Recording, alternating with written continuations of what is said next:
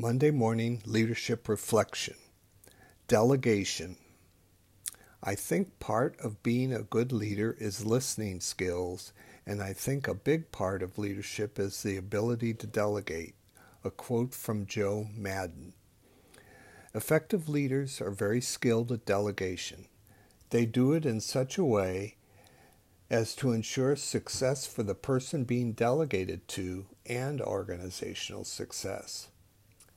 Frank Sonnenberg created a nice chart that lists 10 proven ways to delegate it.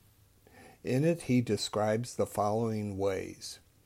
Number one, leave your comfort zone. If you don't feel comfortable delegating, you are not alone. Change is difficult. Number two, know what matters most. Set priorities and determine which trade offs are right for you. Number three, Build trust. Surround yourself with talented people who possess a high level of trust and integrity. Number four, manage the process.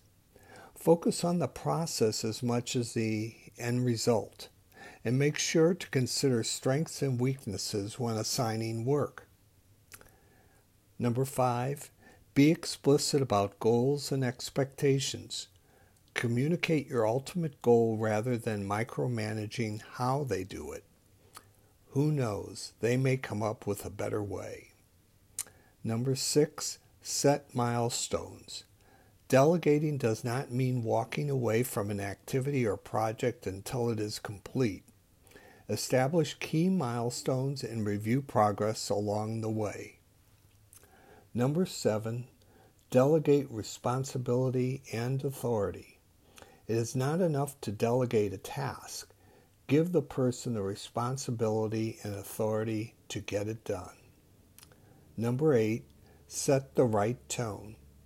Create an environment in which the dialogue is open, questions are encouraged, and mistakes become part of a learning experience. Number nine, give continual feedback.